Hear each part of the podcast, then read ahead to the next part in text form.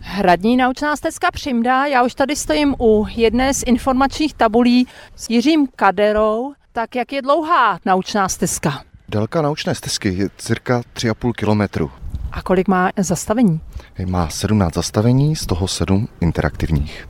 To zní hezky. Tak co všechno se na těch zastaveních můžou návštěvníci této stezky dozvědět? Dozví se například o tom, co považujeme za odpady, jak je třídit, nebo co potkají v lese za zvířata, anebo potažmo, co u nás v lesích kvete.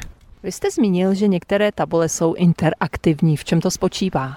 Jsou pohybliví. Ty interaktivní tabule neoplývají elektronikou, člověk je musí rozhýbat svojí vlastní silou a víceméně skládá si tam dohromady ucelenou informaci právě o tom, jak třídit odpady například, nebo co zde roste za stromy, za květiny. Tak ono je to spíše asi pro děti taková hra. Jo, přesně tak.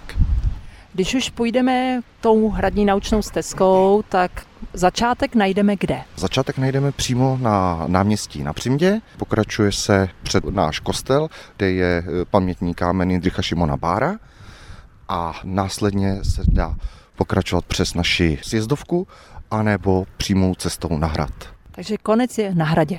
Konec je na hradě. Není to okružní. Svým způsobem je to okruh, ale dá se projít oběma směry. Vy jste také zmínil, že tady máte právě památku na Jindřicha Šimona Bára. Proč?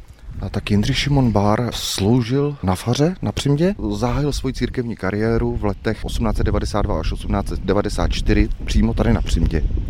Takže stezka je asi průchozí v každém ročním období. Stezka je průchozí v každém ročním období, jen doporučuji kvalitní vycházkovou obuv. To doporučuji taky, protože dostat se ke hradu Přimda je docela náročný, takže nejenom dobrou obuv, ale také vydatnou svačinu.